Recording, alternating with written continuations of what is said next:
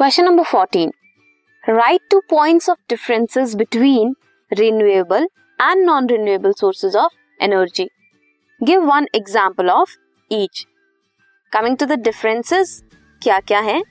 Renewable renew हो सकता है लाइक like आप बैंक में जाते हैं, आपका अकाउंट क्या होता है?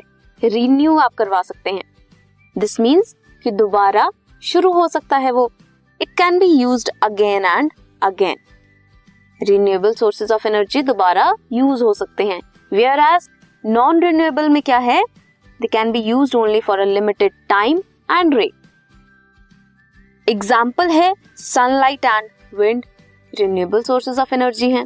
एंड नॉन रिन्यूएबल में आते हैं minerals man made product the second point given here is lower rate of decomposition है than rate of consumption in case of renewable sources of energy and higher rate है decomposition की than consumption is non renewable sources of energy ये दोनों points यहाँ पे mismatch हैं तो ये आप चेक कर लें।